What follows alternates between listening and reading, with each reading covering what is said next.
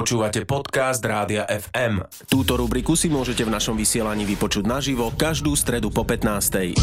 Rubriku Na ceste FM vám prináša cestovná kancelária Victory Travel, expert na dobrodružstvo a exotiku. Na ceste FM. Spolu s nami v štúdiu je Zuzka Čaprnková, ktorá pre vás rubriku na ceste FM pripravuje. Každú stredu vám prinášame tieto zaujímavé cestovateľské rozhovory. Zuzka, vítaj, pekné popoludnie. Ďakujem, ahojte. Ahoj, vítame ťa. No a ty si sa rozprávala s nejakým odborníkom na Morica Beňovského, vyzerá to tak. Áno, rozprávala som sa s Dominikom Šuplatom, ktorý je cestovateľom, filmárom a je teda aj členom Združenia Morica Beňovského. A Dominik pravidelne cestuje práve na Madagaskar, kde sa okrem iného so svojimi priateľmi z tohto združenia snaží nájsť hrob Morica Beňovského, ktorý bol kráľom Severného Madagaskaru. A inak z hodou okolností dnes, 20. septembra, je výročie narodenia Morica Beňovského, uh-huh. tak to máme celkom pekne načasované tento rozhovor. No a Dominik Šuplata, náš dnešný host, sa do Madagaskaru zamiloval natoľko, že sa tu rozhodol natočiť aj krátky dokumentárny film. Kam ho nakrúcanie dostalo a ako sa rozhodol svoj film pomenovať, nám už prezradí Dominik sám. Vycestoval som do dedinky Ambodirafia, kde nevedie cesta, kde vlastne bol zastrelený aj Moritz Beňovský, král severnej časti Madagaskaru, ktorý pochádzal zo Slovenska. Vedel som, že chcem natočiť alebo sprostredkovať ľuďom, ktorí sú aj tu na Slovensku, to, ako to tam vyzerá a ako tie stretnutia s tými miestnymi ľuďmi vyzerajú. Nevedel som, že ten film sa bude volať Ciky, čo znamená pomlgašský úsmev, keď som tam išiel, ale keď som si pozeral v strižni tie zábery, to, ako tí ľudia reagujú, ako sa správajú, tak e, toto bola jediná možnosť, ako ten film pomenovať. Išiel si teda po miestach, ktoré sú spojené s e, kráľom Madagaskaru Moricom Beňovským. Ako to vyzerá teda v dedinke Ambodirafian? Dedinka Ambodirafia je malá dedinka, je to hneď pri mori. Je v podstate na tom najvýchodnejšom mise Madagaskaru Cap Est, kde vlastne Moritz Beňovský priplával so svojou loďou. Tam mal aj svoje akoby také prístavisko. Ľudia tam žijú v drevených chyškách, niektorí majú už aj také kovové chyšky a je to miesto, kde nevedie cesta. Domáci nám hovorili takú legendu, že keď tam prišla otrokárska loď, ktorá brala vlastne ľudí do otroctva, tak oni zajali toho jedného námorníka a ten pred smrťou, pred tým, ako ho chceli zabiť, hovoril, že keď ho zabijú, nikdy tam nebude viesť dobrá cesta. Tak neviem, či je táto príhoda pravdivá, ale je pravdivé, že dobrá cesta tam nevedie, čiže treba ísť tam ísť buď na motorkách alebo nejakým veľmi dobrým jeepom a aj tak tá cesta trvá strašne dlho. Čiže dedinka odrezaná od sveta, asi dosť autentická. Ako tam vyzerá ten každodenný život miestnych? Ľudia ráno vstanú e, so slnkom veľmi skoro. E, deti idú do školy, do takej ako keby improvizovanej školy, kde je viacero ročníkov spolu. Muži idú väčšinou chytať ryby a starať sa o nejakú obživu alebo niečo okolo domu, spraviť nejakú strechu, opraviť nejakú tú chyšku.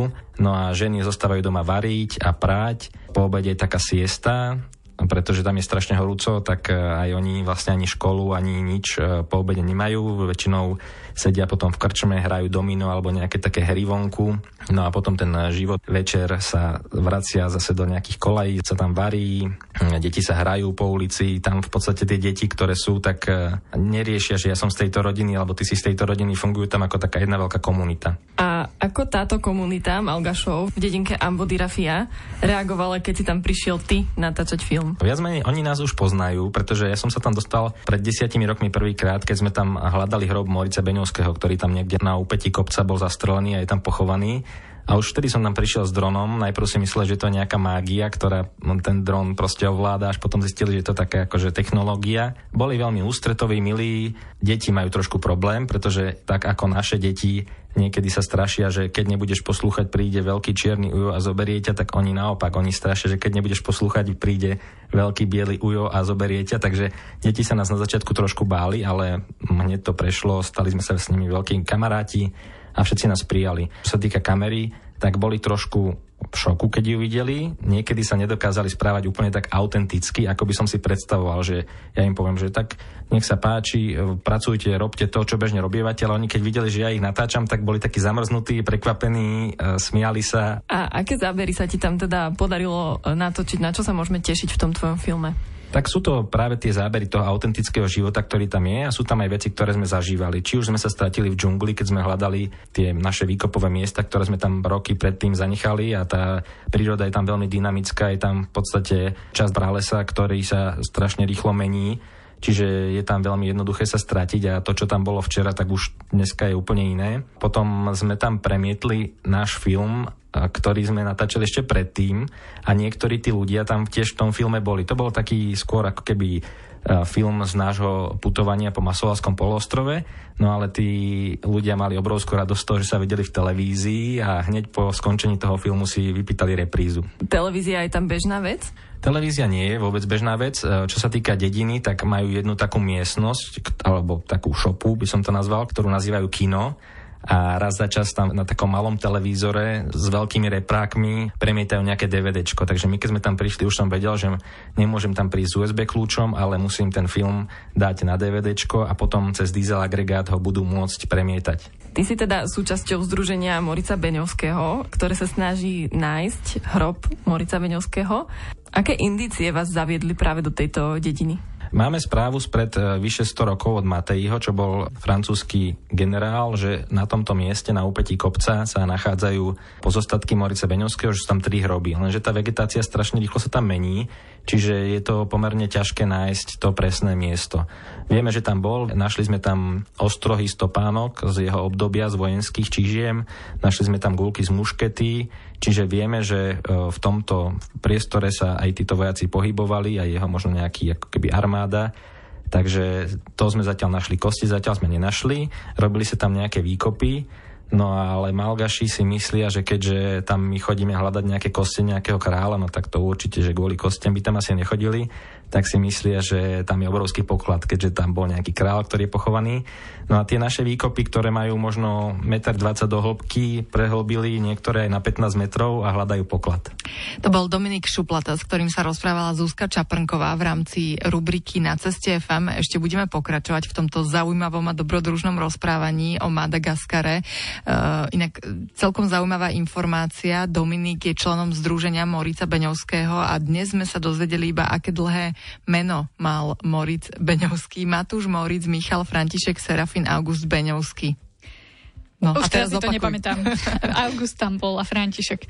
No ale ešte sa budeme venovať tejto téme a budeme si ale aj hrať tak madagaskarský, lebo aj dnes nám poradil náš kolega Potkan z hudby Sveta FM a vybral nám na dnes takú vybrnkávačku s názvom Many Many od Tokotelo. Na ceste FM. Tokotelo Many Many z Rádia FM, hudba z Madagaskaru. Ďakujeme za tento hudobný tip nášmu kolegovi Potkanovi, jeho program Hudba sveta FM, kde môžete počuť napríklad aj hudbu z Madagaskaru, ale aj z iných kútov sveta si môžete vypočuť tak ako každú stredu aj dnes večer. Hudba sveta FM, tak sa to volá. A my sa ale momentálne nachádzame počas Popo FM v našej cestovateľskej rubrike, ktorú pre vás pripravuje Zuzka Čaprnková. No a Zuzka sa dnes rozpráva s Dominikom Dominikom Šuplatom práve o spomínanom Madagaskare.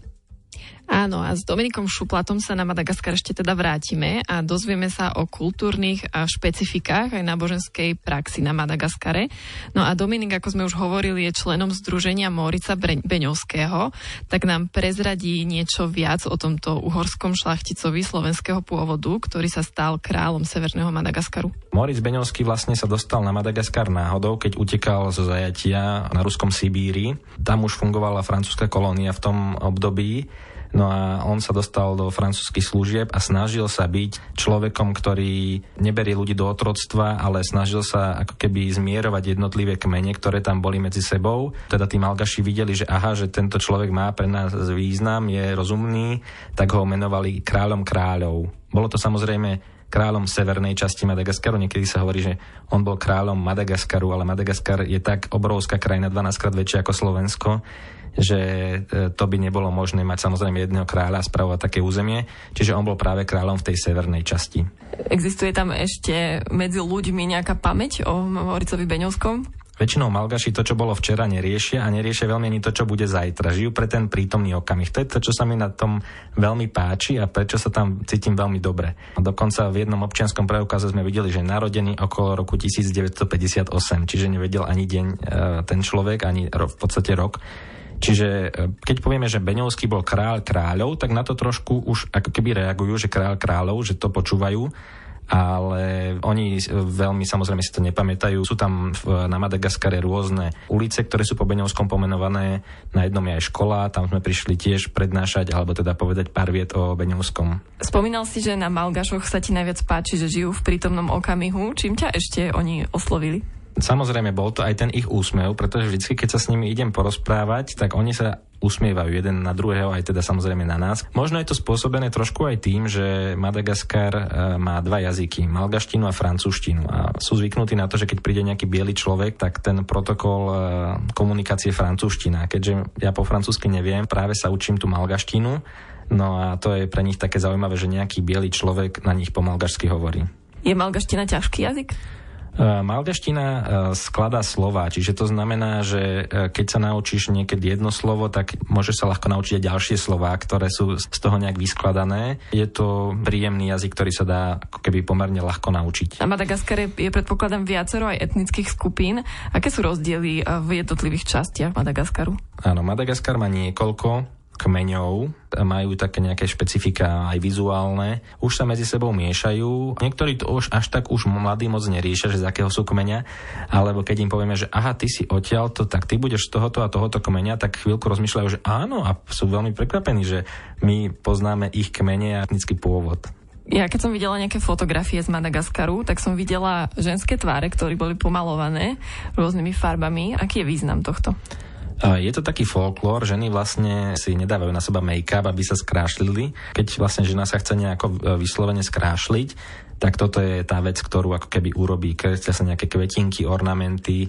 Je to taká farba, ktorá sa časom za niekoľko hodín alebo pár umytí ako keby zmaže a potom si sa môže nakresliť niečo nové. Je ešte niečo z toho malgašského folklóru, čo teba prekvapilo, možno keď si tam prvýkrát prišiel? Takou najväčšou zaujímavosťou je Famadihána. Je to vykopávanie mŕtvych uh, svojich predkov, keďže Malgaši na tých svojich predkov nedajú dopustiť. Veľa, veľakrát aj v rôznych pesničkách spievajú o nich alebo idú si vypýtať požehnanie od svojich predkov mŕtvych, tak uh, oni majú taký folklór, že po, myslím, že 7 rokoch výkopu toho mŕtvého z hrobu uh, zoberú ho a je obrovská oslava, zabije sa zebu, čo je ich uh, hovedzí dobytok a pozvu sa susedia, celá dedina oslavuje toho človeka, no takže to je taký bizarný, ale pre nich veľmi dôležitý sviatok.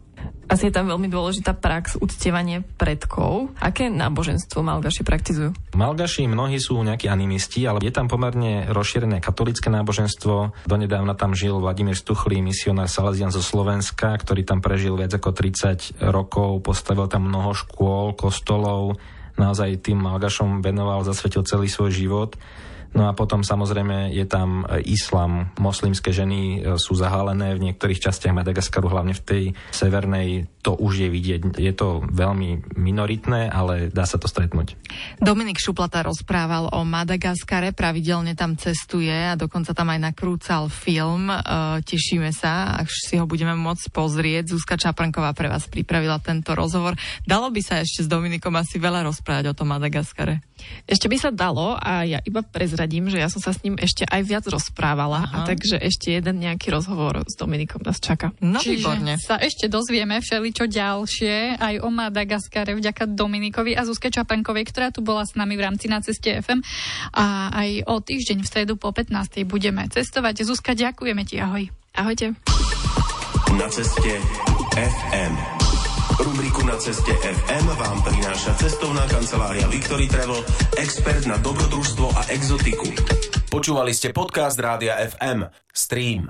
Živé vysielanie a playlisty nájdete na www.radiofm.sk. Rubriku na ceste FM si môžete vypočuť naživo každú stredu o 15.10.